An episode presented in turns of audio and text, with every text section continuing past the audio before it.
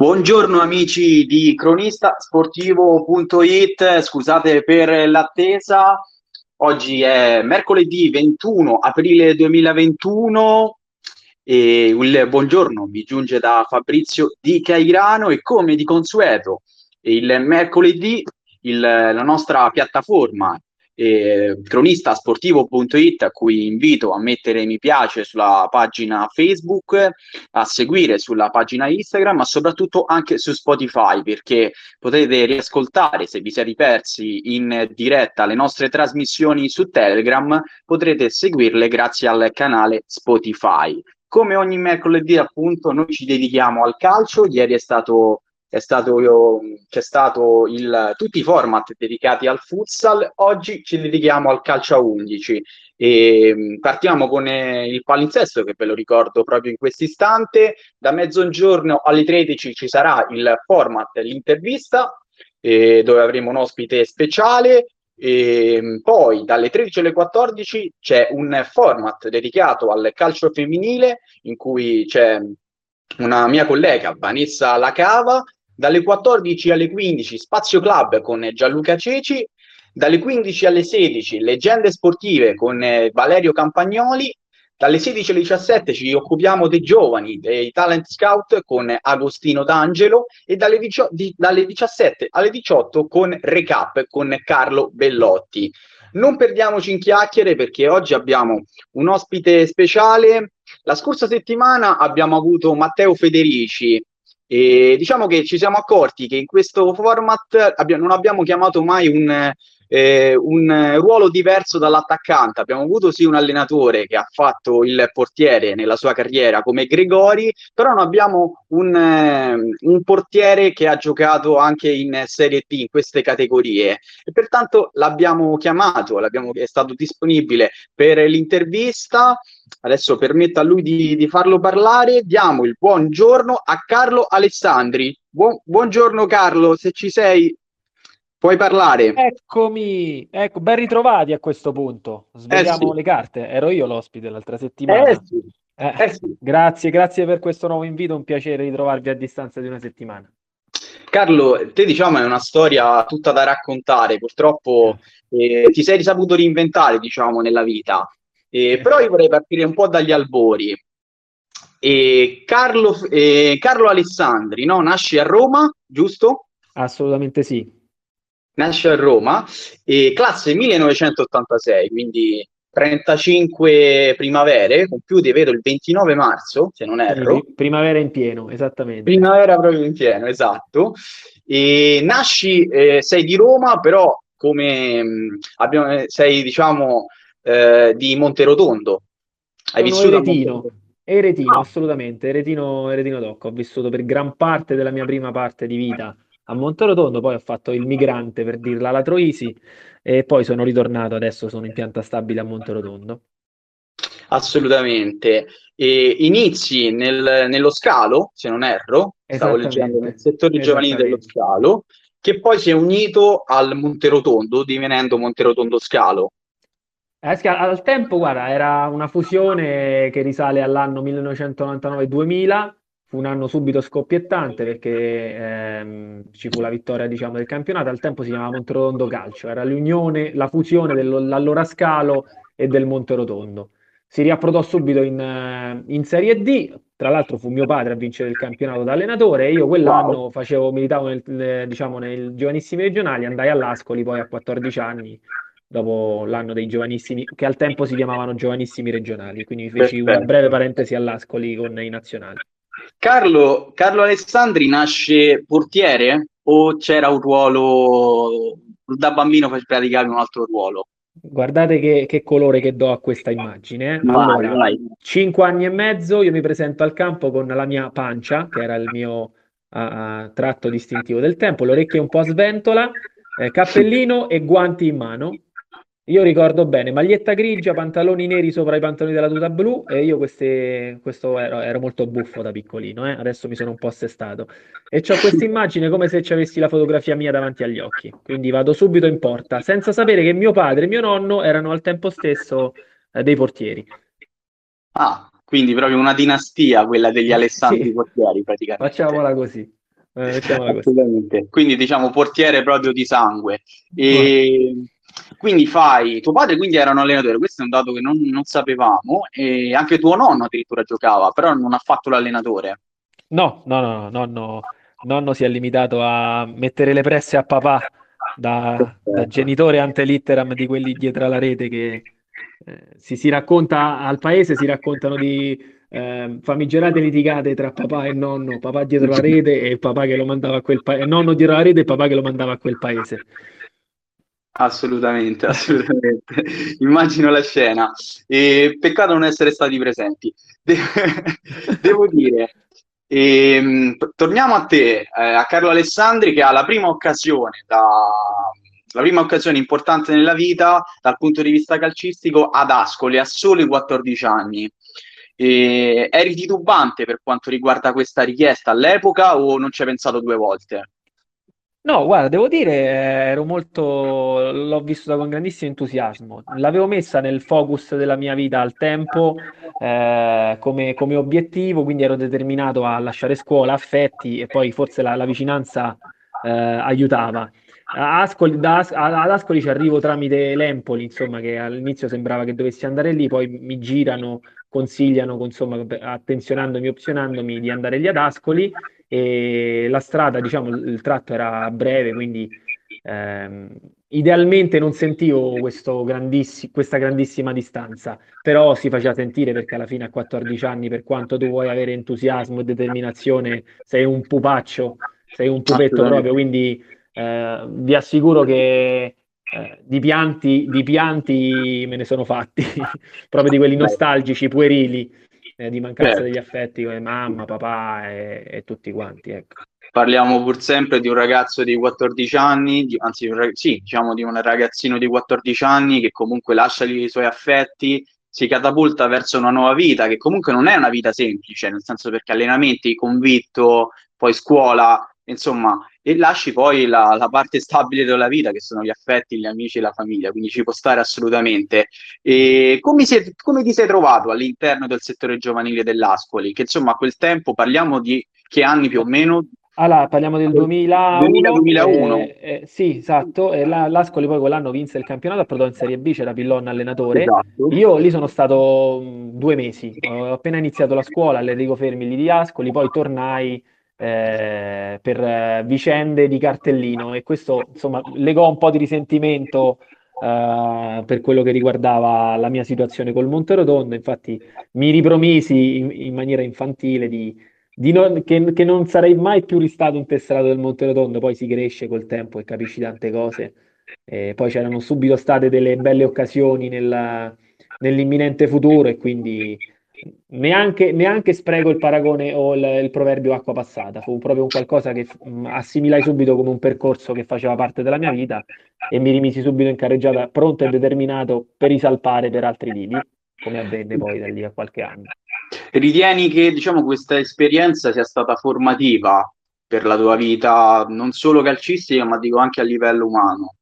Guarda, è una commistione eh, molto sottile tra formativo e traumatico, Certo. perché, non, perché non- non le comprendi. Per quanto io avessi la fortuna di avere una famiglia veramente attenta da questo punto di vista, che rispettava delle mie scelte, eh, a- non dico assecondandole, perché comunque per quanto mamma soffrisse come veramente un, um, come un cane randagio, mette- mi viene solo questo tipo di paragone, ehm, ha sempre accolto questa mia predisposizione. Papà, una persona veramente di grande ehm, spirito riflessivo, una persona molto, molto razionale, eh, in cuor suo era contento, era molto attento nel farmi sentire la sua vicinanza, ma in maniera austera, cioè proprio una persona molto eh, seria, presente, a- Mm. anche proprio fisicamente, ma rispettando sempre, sempre i miei spazi. Però ecco, come ti dicevo, è stata formativa soprattutto quando fu metabolizzata, traumatica perché poi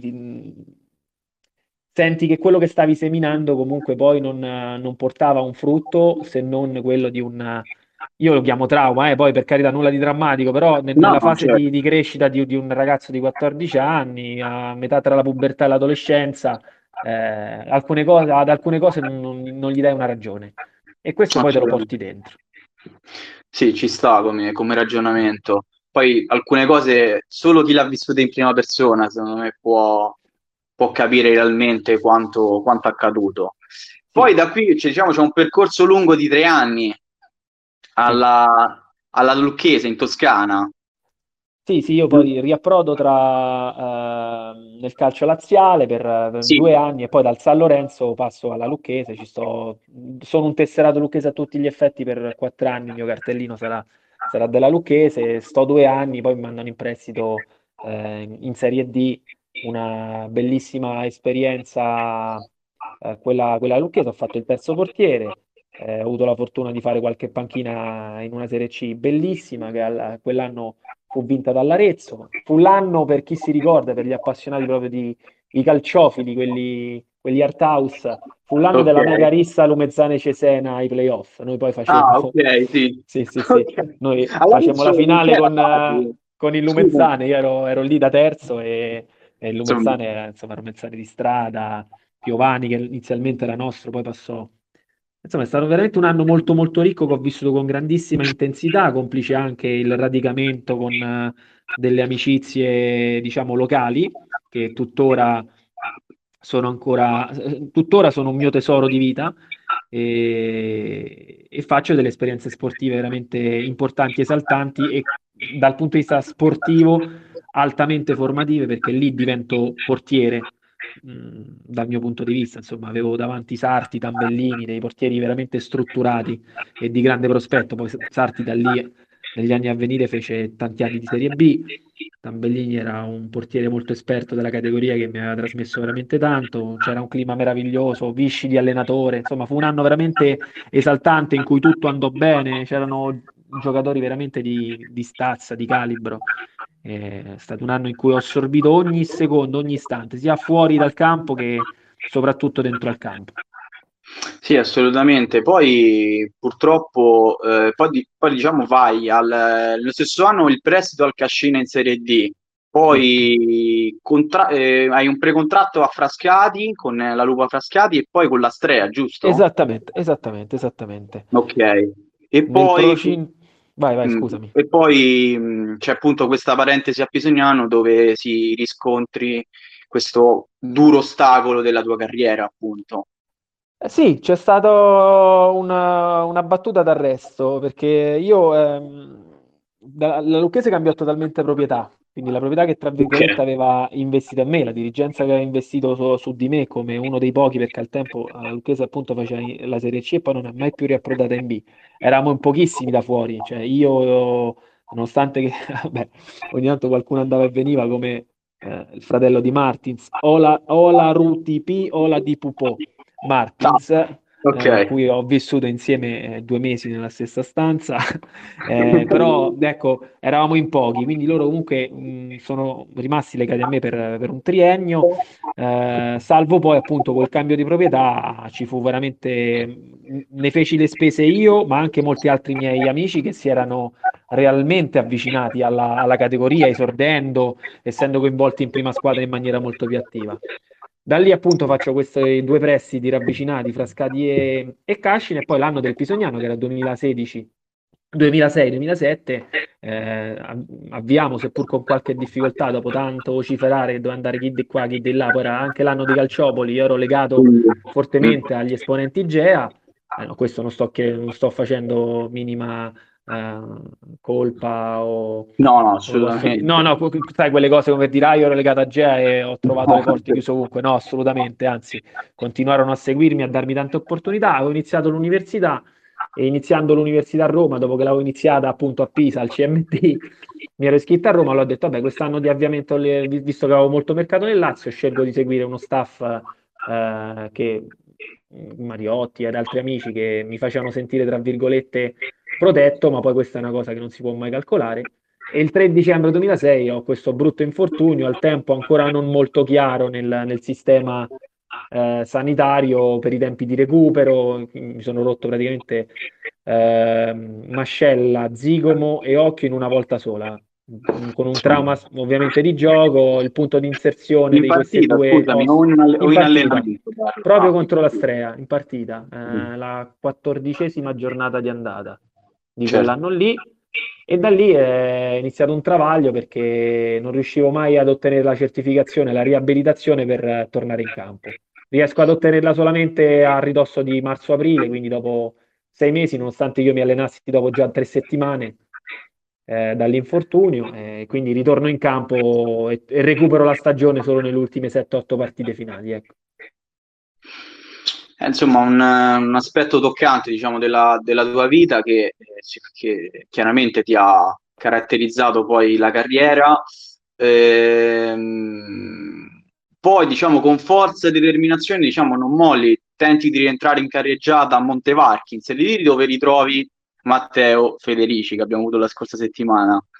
E diciamo questo è, è stato un po' il, il trampolino di lancio della, della, tua carriera poi, dopo questo brutto infortunio? Eh, qua, ho fatto tesoro di quell'esperienza perché innanzitutto mi fece piacere, eh, è come se uno avesse, tra virgolette, lasciato un buon nome sull'Interland toscano, perché dove comunque mi ero costruito il nome da eh, di settore giovanile, tale, tale, per cui poi è attenzionato dalle migliori squadre. Io veramente in quegli anni avevo il mercato da under di categoria, in particolar modo delle, delle migliori piazze. Eh, ricordo insomma, ora così facciamo giusto un po' di cronaca leggera, è passato tanto tempo. Le, le, mie trattative, i miei pranzi offerti tra Forte dei Marmi, Viareggio, Pontedera, Poggi Bonzi, in cui c'era questa corte sportiva nei miei confronti. E poi appunto arrivò questa chiamata a Montevarchi un po' per conoscenze romane, un po' per uh, trascorsi, quindi di curriculum. E facciamo quest'anno, tra, ne abbiamo parlato la scorsa volta col sorriso sulle labbra, perché avevamo una squadra strepitosa, secondi a ridosso del figline vincitore, poi eh, siamo capitombolati per difficoltà societarie a ridosso dei playout e una volta ristorati a ridosso dei playout abbiamo fatto i nostri valori in un playout ferro e fuoco con il Cascina con il Cecina, scusate, il Cecina, eh, sì. con il Cecina, dove a fine dell'incontro Vabbè, prendiamo Baracche e Burattini con Matteo, ce ne torniamo eh, quatti quatti per l'Aurelia, ce ne torniamo a casa a tirare un sospiro di sollievo, un'annata bellissima, epica, ma veramente faticosa. Dicevate con Matteo la scorsa volta che, avendola vissuta voi da, in prima persona da calciatori, che la Serie B, queste categorie all'epoca eh, erano molto più competitive rispetto ad oggi.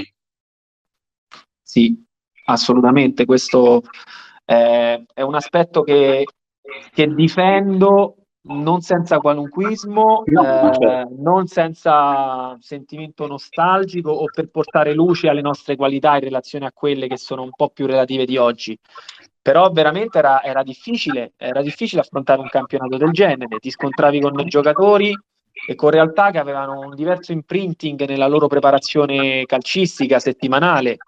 Eh, basti pensarci, oggi magari c'è ancora qualche realtà che sostiene la settimana con la doppia seduta. Uh, al tempo noi eravamo impegnati veramente, oggi ancora per questioni logistiche per questioni di impegno, perché comunque i parametri sono rimasti quelli. Però c'era un settaggio della professione, che poi di professione non si tratta, per quanto è eh, sempre iscritta nel, nel dilettantissimo, però c'era un settaggio veramente eh, intensivo che ti faceva sentire il peso della categoria e questo lo riscontravi anche nei giocatori che affrontavi, perché era una categoria strapopolata di giocatori a fine carriera, ma di fine carriera di Serie A, di Serie B per 10-15 anni che venivano ad arricchire, venivano anche a valorizzare il loro percorso di fine carriera all'interno di Serie D, dove magari riuscivano ancora a tenere il ritmo, a far sentire il peso della loro esperienza. Eh, oggi c'è poco da fare, non è così. Non, non, è così, oggettivamente così. Guardi una partita di Serie D oggi, lo guardi 10-15 anni fa, non sono le stesse partite. Uguale se, le, se facciamo questo rapporto sui vent'anni fa. Sicuramente la Serie B del, del Monterotondo dei primi anni 90 era, era la Serie C di oggi. Punto. Ah, sì. E, Carlo, se, mh, hai avuto tanta esperienza in varie parti d'Italia. Se dovessi però scegliere ehm, diversi allenatori che ti hanno istruito, sia dal punto di vista calcistico che dal punto di vista mh, umano, chi sceglieresti? Allora, eh, guarda, ripetimela perché la devo assimilare meglio. No, dicevo, sì, no, tranquilla, assolutamente eh, se dovessi scegliere diciamo, degli allenatori a cui sei rimasto legato particolarmente nella, nella tua carriera, chi sceglieresti, dato che ne hai avuti diversi? Allora, assolutamente. Eh, parlo, ehm, faccio diciamo un um, tiro una linea di marcazione tra allenatori e allenatori dei portieri. È vero, perché il nostro ruolo è. Quindi, eh sì. allora, per quanto riguarda eh, gli allenatori, eh, veramente ne parlo, riflettevo anche qualche giorno fa che ho visto che c'era Visci di ospite adesso in qualità di direttore del corso di Coverciano in una trasmissione locale. Lui è stato veramente un, un libro, un libro da, da, studiare nel periodo in cui avevo tutte le sinapsi aperte, eh, ero ricettivo al massimo, insomma, in quella famosa stagione della Lucchese che menzionavo prima. Da lì in poi eh, io ho il rammarico di non aver coltivato il rapporto da giocatore-allenatore, ovviamente, con uh, una persona che veramente mh, mm, mi era molto piaciuta uh, nella breve parentesi che ci ha allenato e tolto dal, dal, dal fuoco con la strea, che era Odoacre Chierico, che si è perso nei meandri del, Uh, cioè, ha fatto poi da lì cominciò tra Guidonia, poi fece un'esperienza anche a Potenza in Serie C. Mi era veramente piaciuto, mi aveva veramente conquistato come, come, allenatore, sia dal punto di vista della gestione umana, anche se magari ovviamente qualcosa aveva lasciato, um, aveva lasciato indietro con qualche mio compagno di squadra, ma è inevitabile in situazioni di difficoltà di classifica però veramente lui mi ha impressionato. Da lì in poi devo dire, per quanto consi- consideri tuttora Mariotti uno dei più grandi allenatori che esista e che ho avuto il piacere di, di essere allenato da lui, soprattutto è maturato, no? Le, le esperienze di mister Melotti lo hanno fatto sempre, sempre maturare Devo dire che finalmente ho avuto dopo tanti anni anche un po' di sudditanza il piacere di essere allenato da Gregori, riscontrandone quello che tutti i miei colleghi dicevano, ovvero di essere un allenatore veramente di, di altre categorie. Quindi diciamo come allenatori, eccetto questi, io non ho nulla veramente da, uh, da segnalare, se non una grandissima parentesi con Manolo Liberati, che è veramente un, una persona che vede il calcio in una maniera superiore a mio avviso rispetto a tanti altri che, uh, che mi hanno allenato. Per il resto, ecco, non mi viene veramente da, da, segnalare, da segnalare nulla. Per Matteo. quanto riguarda il mister dei portieri, io, io, ebbi un rapporto veramente meraviglioso, quasi romantico, inizialmente quando ero piccolo con Romolo Santolamazza. Poi no. devo dire grazie in particolare a tre persone. Una, una persona che in maniera silente veramente, cioè, penso ci saremmo scambiati in tutto dieci parole, perché è stato mister Bianchi alla Lucchese che veramente okay. mi, non faceva altro che allenarmi. E poi sapevo che seppur non, non, spendendo delle parole direttamente con me, ne spendeva di meravigliose poi là dove contava che ne spendesse la sua figura con grandissima... Questa cosa mi ha veramente sempre fatto molto piacere. E è un po' un burbero, una persona molto silenziosa, però veramente un grande. Non, non, ho mai più risentito, sono andato a ritrovare una volta a Lucca e mi ha fatto piacere vedere la contentezza anche lui di, di, di ripassare del tempo con me. Poi Pietro Santinelli è stato veramente un, un papà sportivo che mi ha sempre aiutato in momenti di difficoltà, anche quando ti ritrovi ad essere né carne né pesce, eh, legacy né under né, né, esperto per le categorie tra Serie D, eccellenza e, e, Serie C, dandomi sempre l'opportunità di allenarmi con lui e di ricevere il, il, suo sostegno e la sua stima. E poi un mio amico fraterno, insomma, che è stata la persona con cui forse ho più legato in assoluto, eh, Paolo Lucidi, che veramente lui era lui sì che potrebbe raccontarvi di quell'immagine di Carletto con l'orecchia sventola, il cappello e la panza che vi dicevo in apertura, perché lui c'è stato come primo mio allenatore da sei anni e poi ha sempre coltivato le mie qualità e limato i miei difetti cercando di migliorarli in tantissimi anni di carriera. Lui è, un amico proprio carnale. E poi insomma ci ho avuto anche la fortuna, e qua, qua mi taccio, di essere allenato da Paolo Onorati, che veramente è un uomo con cui tutti mi dicevano sarà difficile, è una persona difficile, non legherai, invece c'è una stima, un rispetto, ne ho riscontrato valore umano, ma il professionale non lo devo certo riscontrare io, che mi emoziona solo a pensarlo.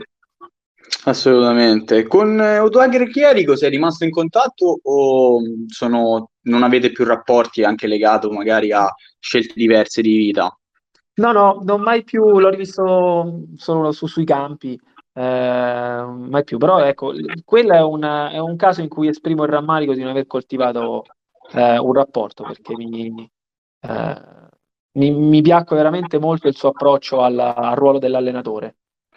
Assolutamente. Ehm, Carlo, eh, mentre per quanto riguarda Gregori, essendo stato lui portiere, mh, mm, sai, molto spesso c'è questa cosa che gli allenatori con i portieri preferiscono far parlare i preparatori, diciamo, si consultano molto con i preparatori. Lui, diciamo, aveva un po' più, non dico più esperienza, però sapeva più integrarsi per quanto riguarda il ruolo del portiere, avendolo fatto in carriera. Da lui ricordi dei, dei consigli che ti, che, ti, che ti, ha dato nel corso della tua carriera? Uh, assolutamente sì. Eh, faccio la, qui cito il mio amico Matteo Federici, faccio una premessa, che lui è l'uomo delle premesse.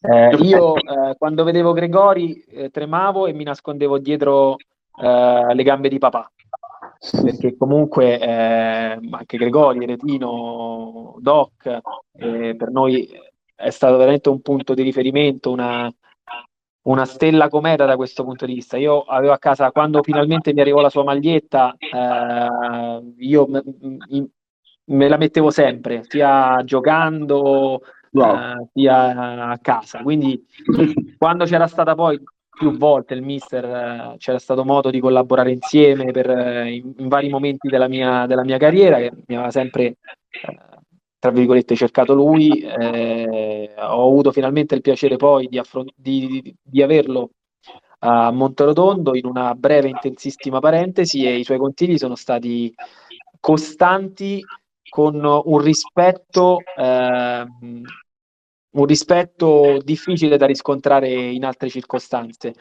perché non faceva mai pesare la sua grandezza e il consiglio arrivava sempre in maniera collaterale, con grandissima intelligenza e grandissima sensibilità che, che lo contraddistinguono. Quindi sia su situazioni di campo che su, su situazioni extracampo, ma propedeutiche poi alla prestazione, alla performance sportiva, lui sa- sapeva veramente parlarti nella maniera migliore, sia da manuale e sia poi da, eh, nel, nel, nel, pratico. Questo me l'aveva detto qualche altro collega che aveva lavorato con lui e poi l'ho veramente toccato con mano e ne ho fatto tesoro anche per insegnamenti futuri qualora io mi dovessi ritrovare in un ruolo del genere. Io, devo essere sincero, Carlo, avendolo intervistato anche per quanto riguarda il nostro format di intervista, percepisco una, pers- una persona schietta che ti dice le cose come stanno. Non so se hai questo pensiero su di lui. Sì, sì, guarda, rilancio dicendoti che delle volte potrebbe essere anche un po' meno schietto per quanto è schietto.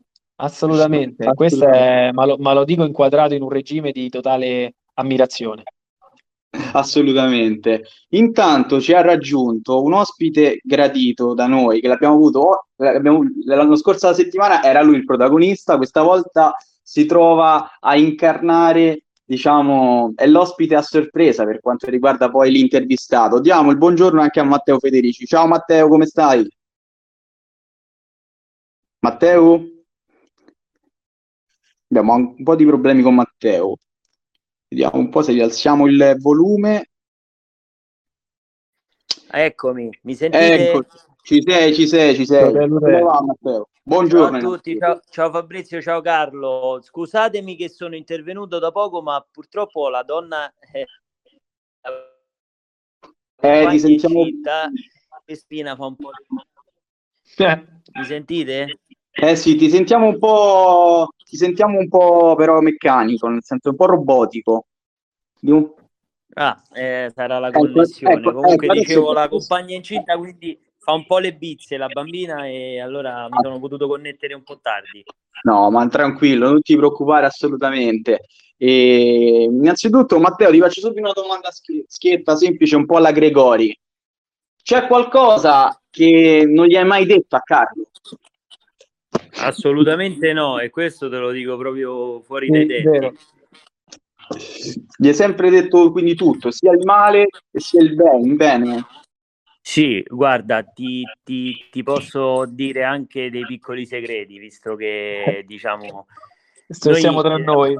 Non troppo, eh, eh, perché dopo no, no, assolutamente. Te, eh. Io parlo di quello che poi è l'aspetto calcistico, che c'ha con la condivisione dell'aspetto calcistico. Noi abbiamo avuto anche dei dissapori in passato, nonostante l'amicizia, è inutile che stiamo qui a ribadirla, proprio perché ci siamo detti le cose in faccia. E, però quello lì ha consentito ad accrescere ancora di più quello che era la stima al di fuori del calcio all'interno di uno spogliatoio. Infatti, poi si è ripresentata la situazione, credo che il nostro legame abbia fatto unione e veramente collante per delle scelte che ci hanno visto partecipi. Mentre per quanto riguarda la vostra carriera che avete vissuto insieme, avete nascete nel senso entrambi eh, siete nati sotto la protezione diciamo del Monte Rotondo. Avete iniziato insieme praticamente anche la scuola calcio?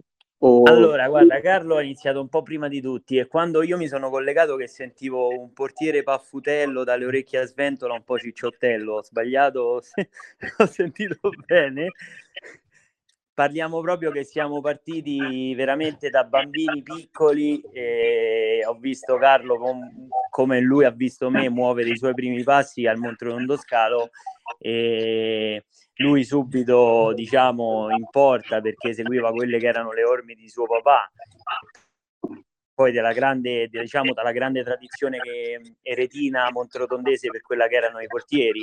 Eh, ho citato il nostro amico Attilio Gregori e lo stesso papà di, di, di Carlo che è stato un portiere storico qui eh, per il Monterotondo, nonché poi dopo abbia vissuto momenti importanti da allenatore facendo rivivere la Serie D a Monterotondo. Quindi la tradizione storica del, del portiere eretino credo che Carlo sia uno dei massimi esponenti che poi ha portato con grande, con grande bellezza per quello che è il ruolo e per quello che è stata la risonanza de, di, come dicevo, della, della tradizione storica dei portieri eretini. Matteo, eh, sto notando diverse immagini in ci siete te e Carlo Alessandri. Carlo ha, molto spesso ha la fascia da capitano. E, secondo te, da capitano, eh, era un valore aggiunto, nel senso che sentivi il suo supporto anche da capitano, oltre che da eh, giocatore con esperienza, perché insomma entrambi in questa foto vedo che siete, non dico a fine carriera, però insomma per quanto riguarda Carlo purtroppo sì. No, per quanto riguarda entrambi un pochino, perché l'età è quella che è, speriamo ancora di, di, goderci qualche momento. Guarda, Carlo come capitano, assolutamente un capitano esemplare. Lui ha avuto me da capitano, io ho avuto lui da capitano. Io i momenti un po' meno belli per quello che è stato il campo, lui magari i momenti un po' più belli li ho vissuti io con lui da capitano. Quindi eh, lui quando, non ero, quando ero capitano io mi è stato da supporto e forse riusciva a, a, a, far uscire in me quello che non usciva in me e io e viceversa invece quando lui era capitano uh, sono stato ho cercato al massimo eh, purtroppo per quelle che erano le scelte di spogliatoio no era, si era interrotta per un istante proprio la linea poi dopo è ripartita e, Carlo ha detto tutte parole giuste secondo te Matteo? Eh, sì sì lo, lo ringrazio per queste sfumature emotive ha eh, con cui ha impreziosito il suo intervento.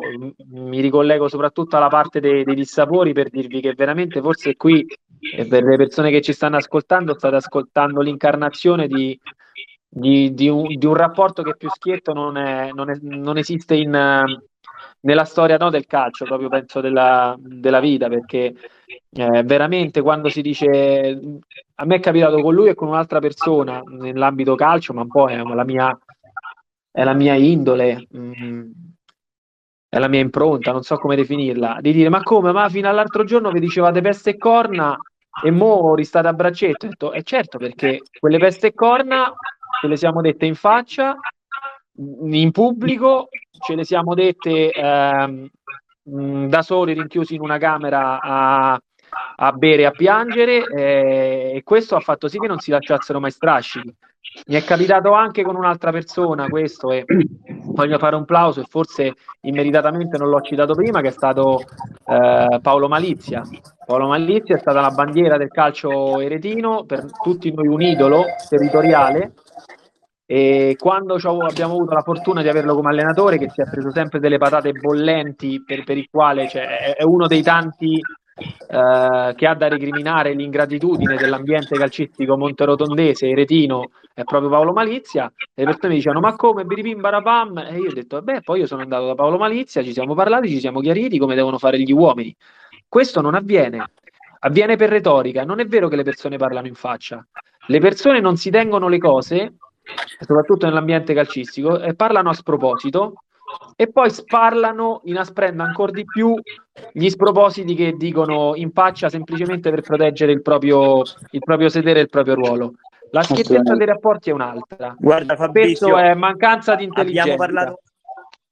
Vai Matteo. Abbiamo parlato, abbiamo parlato di schiettezza, ma io credo che Carlo forse è il portabandiera della schiettezza parlare in faccia.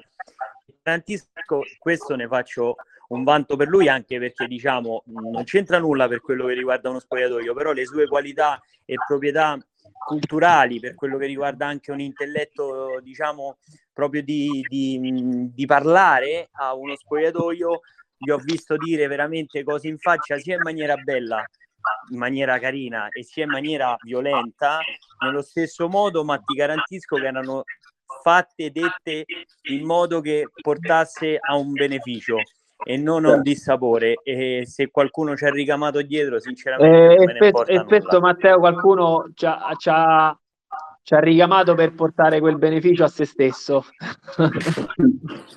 eh, purtroppo però purtroppo... Non, ho, non ho rammarichi in questo senso non ho rammarichi non ho rammarichi, non ho però rammarichi. tornando al rapporto tra di voi sicuramente io, mi viene da pensare un po' come a un rapporto mh, tra, fratelli, tra fratello, tra, tra sorelle, tra cugini. È normale che si litiga, ci sono dei dissapori, ma l'importante è poi che, si, che insomma, venga detto tutto in faccia e che, che ci sia poi un chiarimento, altrimenti un rapporto... Assolutamente poi... sì. Ci vuole però il Guarda, cuore buono e ci, e ci vuole la, la, mancanza di secondi fini mm. poi per certo. per far sì che questa, questo valore che tu hai appena enunciato uh, poi sia reale, perché altrimenti evapora tutto. Ha voglia di dirsi le cose in faccia. Se c'è la malizia sotto, se ci sono i secondi fini e la persona, l'altro interlocutore eh, in questa dialettica è, un, uh, è imbastardito, diciamo, eh, hai voglia di parlarsi in faccia. Guarda, questo, questo Vai, lo abbiamo, Fabrizio, questo lo abbiamo valutato anche a volte un po' da, da, furbi, sono sincero, perché poi vuoi o non vuoi, al di là della nostra amicizia, comunque parliamo e... di due persone che hanno fatto calcio per tantissimi anni. Due furboni noi, capirai. Eh? Quindi avevamo un modo, un modo furbo, a volte ci siamo confrontati noi direttamente con, con il nostro rapporto davanti ad altre persone e lì poi abbiamo valutato le persone come erano, che forse loro credevano di essersi messi al nostro stesso livello sia di parlare che di rapporto e pensavano di essere entrati in quello che era la confidenza o la cosa è e, e lì abbiamo, ci siamo resi conto che poi è stato un volta gabbana da qualcuno ma sinceramente io direi che questo discorso può anche chiudersi qui. Matteo noi ti ringraziamo per il, l'intervento e grazie per la scorsa settimana, ma anche per oggi. Ti ringraziamo, Matteo. Io comunque vi, io ti ringrazio intanto dell'intervento. Mi, mi dispiace ancora che sono intervenuto dopo. Ma e chiudo dicendo questa: io e Carlo diventeremo un, un, una buonissima coppia in campo. Poi vi, vi diremo dopo, tra qualche anno, come, come in, in, quale veste. Ah, sì, beh, questa, questa, ok, attendo. Questa ci fa molto piacere, vedi? Quindi, ma scusa, scusa, Matteo, mo, mo è gettato, mo è, è tirato il sasso, non, non, mi può nascondere la mano, ma investe dirigenziale proprio in panchina, solo questo. Allora, eh, Carlo, Carlo a livello dirigenziale è veramente una persona che può, può fare veramente non sto qui per, eh, diciamo per circostanza. Però sinceramente io eh, non vedo voglio fare il corso voglio diventare allenatore perché è una cosa che mi piace molto e se dovessi scegliere una persona di fiducia in qualsiasi veste eh, ovviamente la prima persona è Carlo. Perfetto. Questa è una cosa che farà piacere assolutamente a Carlo. Assolutamente sì. grazie Matteo Grazie ancora, grazie ancora, ciao Carlo, ciao, ciao Fabrizio, ciao, un abbraccio. Ciao Matteo, a Matteo ci ricordiamolo. E intanto, caro Carlo, c'è una domanda da parte di una mia collega, Vanessa Lacava, a cui do la mia parola. Se ci sei Vanessa, puoi parlare tranquillamente e fare la domanda a Carlo Alessandro. Eccomi Fabrizio, buongiorno a tutti, buongiorno Carlo. Buongiorno, ciao. Buongiorno a te. Volevo chiederti cosa diresti a un portiere appena, appena arrivato nel mondo del calcio, magari appena uscito dalla fase under, quali sono i consigli che gli daresti? Um, uh, consigli eh, più che altro uh, sì no consigli consiglio di um, interpretare, il, interpretare il ruolo in maniera originale in, in maniera sua cioè assecondare quella che è la propria indole ma soprattutto allenarsi perché eh, bisogna partire da un presupposto. Non esistono portieri forti eh, fino a che non eh, completano un ciclo di, di esperienza che passa dal ciclo degli errori. E questi errori diventano tutti un test che ti porta a, a comprendere che tipo di portiere sei e che tipo di, di qualità hai in maniera tale che quelle qualità poi devi anche adattarle e proteggerle nell'interpretazione del tuo ruolo, perché poi ci sono delle cose che ad alcuni portieri riescono perché hanno determinate caratteristiche, ad altri non, non, non riescono. Ma non vuol dire trascurarle e non allenarle più, anzi vuol dire allenarle di più. Quindi il, il, mio consiglio è veramente quello di non affrontare sì la spavalderia, sì la convinzione dei propri mezzi, però soprattutto per i portieri giovani l'insidia è dietro l'angolo. Un portiere diventa maturo a 25-26 anni di età prima vive di, si accende, si accende grazie al suo impeto, alla voglia di fare, ma è anche un, un periodo in cui arrivano gli errori più, più importanti, sia dal punto di vista della eh, grossolanità dell'errore, ma sia dal punto di vista del passaggio di formazione. Perché più, più partite fai e più puoi incamerare l'esperienza che ti serve per essere un grande portiere. Poi, cioè, veramente non esistono. A me, io impazzisco. Non esistono i portieri forti, il portiere più forte della categoria. Ognuno di noi vuole sentirsi nelle differenti categorie. Ah, il portiere più forte della categoria. Ci sono delle buone annate. Se ci sono le categorie, vuol dire che il portiere può giocare nella categoria. Aspetta, eh, faccio una premessa. Se ci giochi per un po' di anni, non è che perché tu giochi due anni e fai un'annata e poi ti stufi, sei stato un portiere in carriera. E non Beh, è, ci vuole la faccia, ci devi mettere la faccia 10 anni di fila, 15 anni di fila, 20 anni di fila in mezzo a quei tre pali, eh? Non è che perché non so se mi sono spiegato, poi non voglio no. essere un po' troppo sì, scherzante sì, e questo, da questo punto di vista. Però insomma mi sembra un po' una barzelletta quella che se fa un'annata buona e si è grandi portieri. Sì, sì, assolutamente Carlo, hai assolutamente ragione. Tanto ringrazio Vanessa per Vanessa Grazie, Lacava per, per, l'intervento che poi ritroverete nel format al femminile che inizierà con, non appena terminerà questo format l'intervista. Carlo, invece ti faccio una domanda un po' più tecnica legata al tuo ruolo del portiere. Eh, diciamo che l'evoluzione che ha avuto questo ruolo nel corso del tempo eh, si è particolarmente verificata poi in, eh, in, in, eh, in questi, negli ultimi anni. Tu che opinioni hai? Nel senso su questi portieri che devono essere bravi dal punto di vista tecnico con i piedi? Allora, eh, ho un'opinione molto inquadrata. Eh, è un requisito del, del, gioco, soprattutto per alcuni. No? Torniamo al discorso delle caratteristiche. È un requisito. Se, oggi si deve giocare meglio con. Una volta il portiere poteva aspettare anche sulla grande lettura delle traiettorie, soprattutto alte. Questa cosa si è completamente quasi annientata, azzerata, non se ne vedono più, perché è cambiata l'interpretazione tattica e circostanziale delle contingenti, eh, le contingenze tattiche all'interno di una partita. Oggi questo è il requisito, cioè il portiere deve essere deve avere un'abilità di base sufficiente, se non eccellente, con i piedi. Questo non vuol dire però che deve essere quella imprescindibile. Quindi mettiamo delle mie leggi eh, attuali e per il futuro. Il portiere deve in primo luogo saper parare, assolutamente. Poi è per molti allenatori, a seconda dell'interpretazione dello sistema di gioco, è un pilastro il fatto che sia un abile, chiamiamola calciante, forzando un po' la...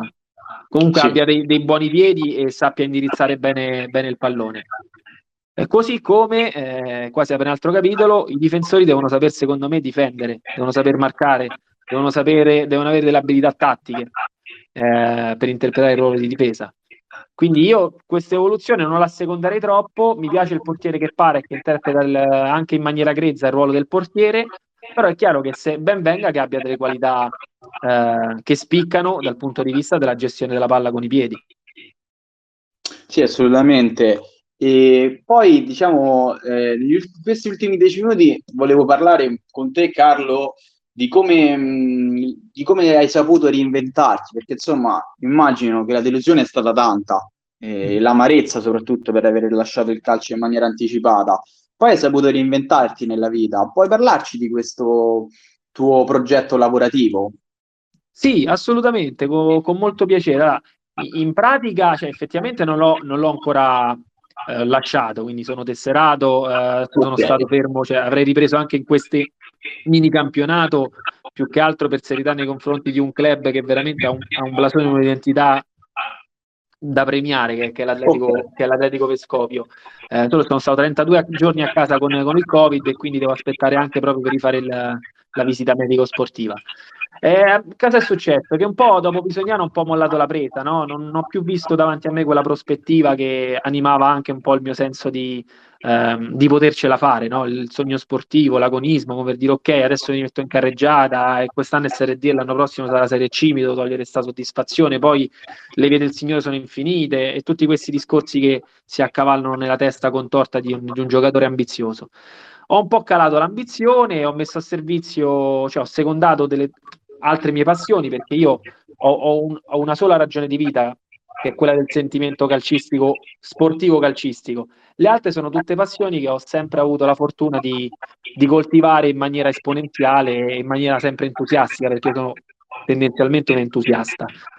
Quindi io avevo molta ho, cioè, ho, studiato mi sono laureato in forme tecniche dello spettacolo alla Sapienza, in ovviamente il percorso magistrale. Avevo iniziato poi il dottorato in letteratura italiana del Novecento, sempre alla Sapienza, e poi però si è aperta, sai, lo sliding door, si era aperta un'opportunità lavorativa con una bellissima startup, la divisione startup di distribuzione cinematografica di un'azienda il cui direttore era un mio conoscente.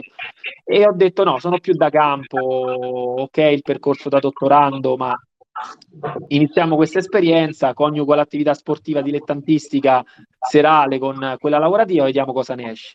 Quello è stato un percorso meraviglioso, faticosissimo, durato sette anni. Poi ho cercato di assecondare e ho provato a coniugare l'aspetto che mi ha sempre caratterizzato, quindi lo sport, la formazione in ambito sportivo, eh, quella che oggi chiameremo la dual career, no?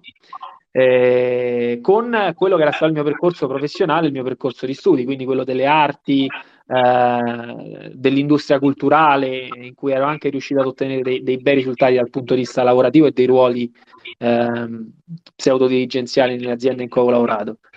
E quindi ho detto, ok, mi sono seguito un bel corso, uno dei migliori che eroga la scuola dello sport insieme alla, al CONI e alla LUIS. Ho conosciuto due anime belle affini a, alla mia visione de, del mondo e abbiamo aperto questa società eh, condividendo una visione, una missione comune che si chiama CMA, eh, che è attiva dal 2018. Io sono eh, mi pregio di essere anche il presidente, ma semplicemente fu un'investitura per questioni anagrafiche. e, e, siamo tutti e tre di matrice sportiva. Alberto è stato un ex nuotatore professionista, Matteo, tuttora l'altro socio, è un calcettista di futsal di Serie A eh, okay. nel giro della nazionale. Matteo Esposito gioca a Lito di Ostia, adesso sono impegnati nella Final Four di, di Coppa Italia a Rimini e abbiamo fondato questa società che ha tre divisioni, una cura l'impiantistica e la dirige Alberto, un'altra la responsabilità sociale d'impresa per le organizzazioni sportive, quindi formazione, eventi sostenibili e rendicontazione sociale in ambito di federazioni, club, associazioni di categoria dello sport e io ho riportato il mio know-how nel mondo de- del media, della media entertainment e curo la divisione che abbiamo denominato di entertainment, publishing e di sport, che è un, okay. un settore che curiamo eh, non, non, dico da leader, ma insomma da, da, con un posizionamento strategico molto interessante nel mercato dalla, dal 2017 ad oggi, con progetti di varia natura. Che viene chiamato gli esports praticamente. Gli esports, assolutamente, sì, sì, sì, assolutamente. Con la mia società, per esempio, adesso siamo partner dell'organizzatore eh, primario del torneo di B-Sports, eh, che è il torneo di PES della Serie B, abbiamo altri progetti, insomma, con vari player, abbiamo fatto dei progetti in ambito... Mi senti Carlo? Si è un attimo interrotta la connessione. Beh, purtroppo abbiamo dei problemi proprio sul finale della, della trasmissione, un secondo. Vediamo se riusciamo a ristabilire la connessione.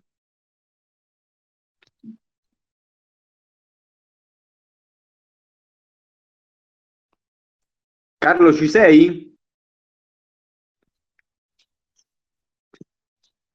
Mi sentite? Eh, abbiamo perso per un istante eh, la, la connessione. Si era surriscaldato il telefono. Ah, ok. Eh, ecco, ecco, mi sono riattivato, quindi questo. Ok. Quindi diciamo eh, è dedicato agli esports. Ecco, proprio su, questa, su questo finale, ritieni eh, che gli esports siano eh, in qualche modo, anche perché si era parlato anche di eh, esports in chiave olimpionica, ritieni che questo tipo di sport sia il futuro? Allora, eh, sia qualcosa da considerare nell'ambito, okay. ma per questioni anche di, di, di struttura, di sistema.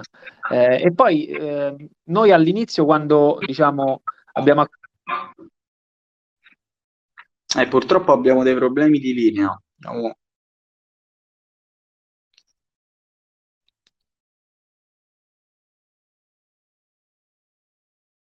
Poi, mi sentite? Ecco.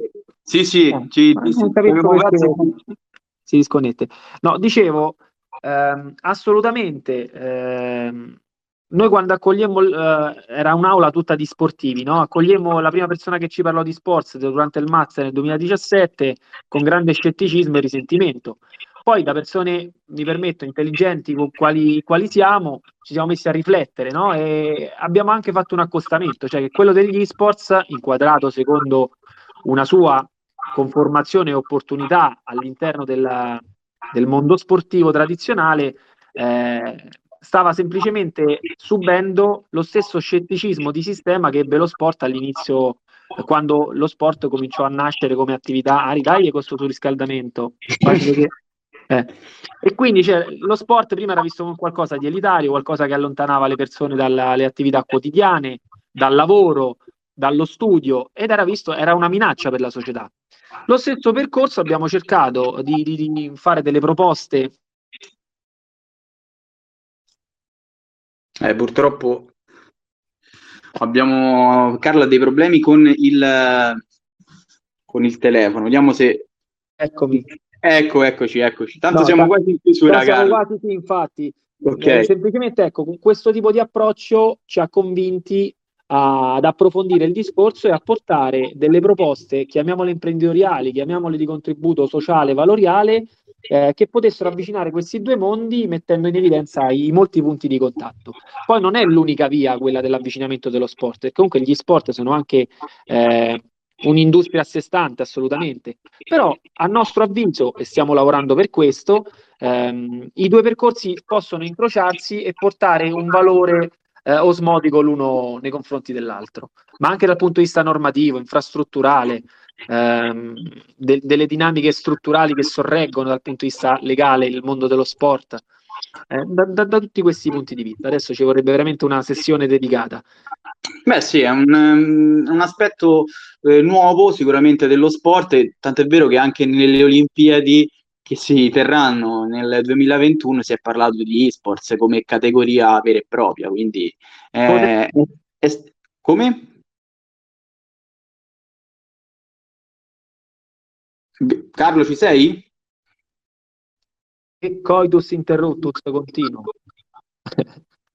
Potrebbe no. esserci, sì, dicevo, potrebbero essere considerati non ancora all'interno discipl- delle, delle, discipline che vanno a medaglia, però potrebbero cominciare ad inserirsi delle piccole rubriche per far attenzionare il mondo. Si, si pensa soprattutto a Parigi 2024 come sì, eh, come... momento in cui sbocceranno definitivamente, fermo restando che il CIO ormai ha definitivamente sancito la, la, l'apertura nei confronti degli sport, anzi degli sport virtuali come l'hanno chiamati nella, nella linea programmatica Agenda 2020 più 5 diramata proprio un mese fa a Losanna. Assolutamente.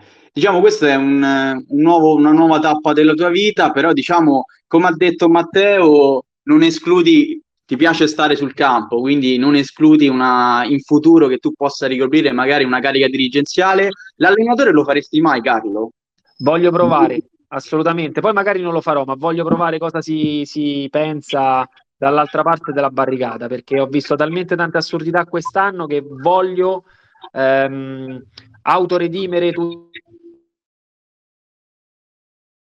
E niente, non riusciamo a, te- a terminare le frasi di Carlo. Vediamo Vediamo, questa è l'ultimissima su Carlo. Ci sei Carlo? Scusatemi davvero per questa cosa. No, eh, brevemente vi dicevo, voglio eh, anche un po' per autopunirmi, no? Nel caso io sia stato un po' troppo severo con alcuni allenatori che ho avuto. Quindi è giusto che molte altre persone eh, mi, mi, trattino con la stessa eh, eh severità, ecco, nel giudicare il mio operato. Però è una veste che vorresti provare. Sì, sì, assolutamente. Voglio toccare con mano, voglio scottarmi al massimo. Poi se mi piacerà e sarò abile, questo non è dato sapersi, però voglio, voglio provare cosa, che cosa eh, si prova, insomma. Cosa, cosa si prova, sì.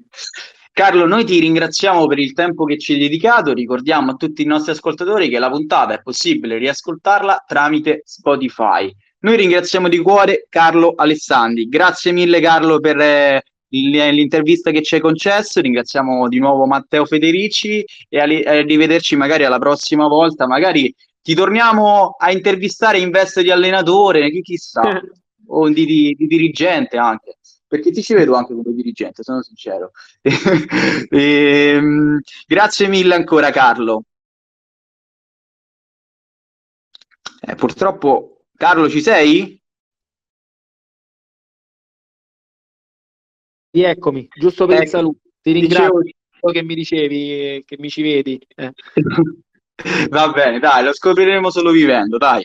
Eh, esattamente. Grazie a tutti, complimenti, migliori auguri per, uh, una crescita sempre maggiore della, della, vostra realtà, i presupposti mi sembrano più che, più che validi in questo senso. Ti ringraziamo di cuore, grazie mille a Carlo Alessandri. E noi siamo Buona giunti, grazie ancora a Carlo Alessandri. Allora, noi siamo giunti al termine della trasmissione, sono le 13.01 e dove noi lasciamo immediatamente la linea al format, suggest- al format successivo dove ci sarà Vanessa Lacava, un format che riguarda il calcio femminile, quindi dalle 13 alle 14 rimanete sintonizzati su cronistasportivo.it perché c'è l'intero palinsesto del calcio ehm, che va dal, dal, da questo format che è stato appunto l'intervista. E successivamente, dopo di me, ci sarà Vanessa Lacava dalle 13 alle 14, poi c'è Spazio Club con Gianluca Ceci dalle 14 alle 15, Leggende Sportive con Valerio Campagnoli dalle 15 alle 16, Talent Scout, ci occupiamo di giovani con Agostino D'Angelo dalle 16 alle 17 e a chiudere la trasmissione, il nostro palinsesto, c'è il format recap dalle 17 alle 18 con Carlo Bellotti. Io vi saluto e vi auguro buona giornata. Continuate a seguire Cronista Sportivo perché sta arrivando Vanessa Lacava.